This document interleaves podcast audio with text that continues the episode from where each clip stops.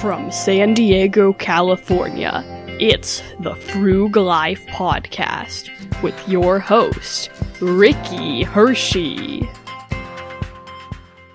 Welcome to the Frug Life. A listener of mine recently gave me some grief for mentioning Ramit Sethi, I think that's how you say his name, in a previous episode and acknowledging the fact that I hadn't read his flagship book, I Will Teach You to Be Rich. Well, now for that listener, that one listener, I have read the entire book and now I'm going to talk about it a little bit. I think Ramit's book is great to read as a first finance book. In fact, I would highly recommend it if you haven't read too many other personal finance books. He has some great ideas. The book breaks down some areas where you can win big with finances. How you can really get the most bang for your buck by really just focusing on a handful of key areas.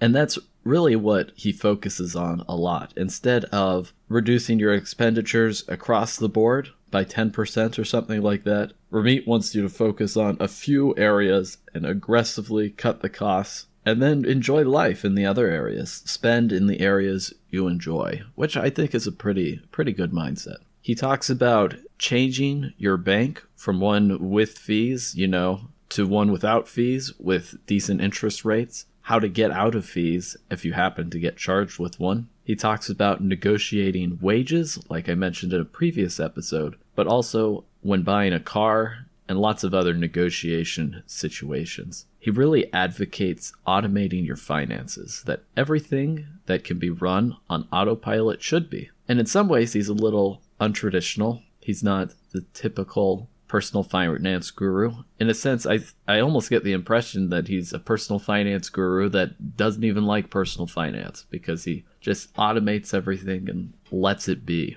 Now, on a slightly different note, I think some aspects of the book were a little bit boring to me, and that's not bad in a sense because if I were to write a traditional personal finance book, I think it would look a lot like I Will Teach You to Be Rich. A lot of what Ramit talks about is the exact same talking points that I would do in my own book. And so, in that sense, I was not always super entertained because it, it felt like something that I could have written myself. And so, the some of the ideas weren't super novel to me. It mirrored my own thoughts too closely.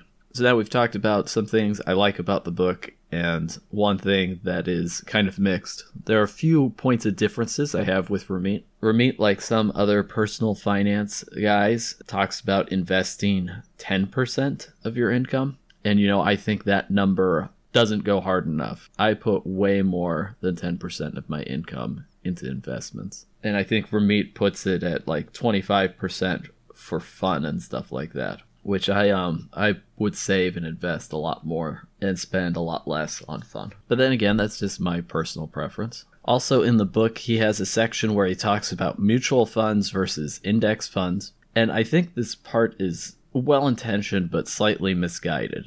And by that I mean an index fund is just a fund that follows an index, right? It's not actively managed. It's just a company, I guess, like Vanguard, for instance, will create a fund that follows an index. And that's it. That's all there is to it, really. Now, the way that you can buy an index fund is in two flavors, if you ask me, right? You can buy it as an ETF or you can buy it in the form of a mutual fund. And in both cases, it's still an index fund, right? Uh, but Ramit, when he says mutual fund, he's referring to a specific kind of actively managed mutual fund right? And that's not necessarily what a mutual fund is. Sure, some mutual funds are actively managed and others aren't. Some follow an index. Uh, so I, I think he makes the wrong distinction, right? He should talk more about passive funds versus actively managed funds versus index versus mutual fund because it's kind of not where the technical line is. But the, it kind of doesn't matter too much. He he has the right idea now, there were a few insights I particularly liked in the book, and one is just to set your credit cards on autopay, which isn't revolutionary, but only one of my credit cards is really set on autopay right now, so I need to figure that out for my other two cards. Other personal advice that he gave me that's relevant right now is to roll your old employer 401k into an IRA and not to roll it into your new employer's 401k, which is what I was previously planning on doing. Um, I don't even know why, just because, but Ramit gives some reasons, uh, mostly increased flexibility that when you have your money in an IRA, you can choose what you want to invest in and have more control of your money, which is a good insight. So, for that, I have Ramit to thank. I did want to read one quick excerpt from the book. Let me grab it real fast. All right, and here's the excerpt. Don't forget to set a calendar reminder to resume your automatic payments. With two minutes of math, which you may consider torture, unless you're Asian, you can know exactly when to resume your payments. So Ramit kind of takes this tone throughout the book that he's kind of informal, and in that particular instance, I think it comes off a little off color. Uh, but otherwise, I think the book is pretty good. He has some pretty good insights. I would highly recommend reading it if this is your first time picking up a personal finance book. He has a pretty good system with some really good ideas on automation and really focusing in on a few key areas that will give you the most benefit.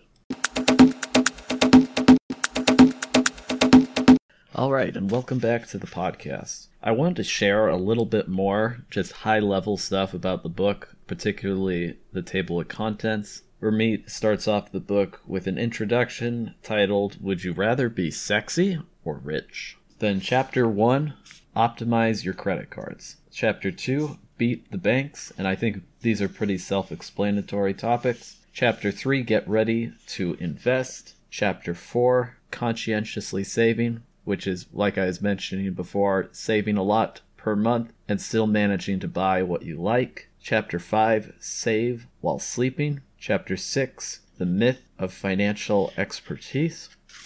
Chapter 7 Investing isn't only for rich people. Chapter 8 Easy Maintenance. And then Chapter 9 A Rich Life, where he talks about a few more areas you can win big in the finance of relationships, having a wedding, buying a car, and your first home. And that's the book. So, again, if that sounds interesting to you, give it a read. If you'd like me to look at other personal finance books or record about other personal finance books, I would be happy to. Just send me your recommendations and I will look into them and report back to you. Because again, all of this is all because of one listener's request. The next book that I'm going to talk about like this will be Tony Robbins' The Total Money Makeover. Wait, no, that's not the book.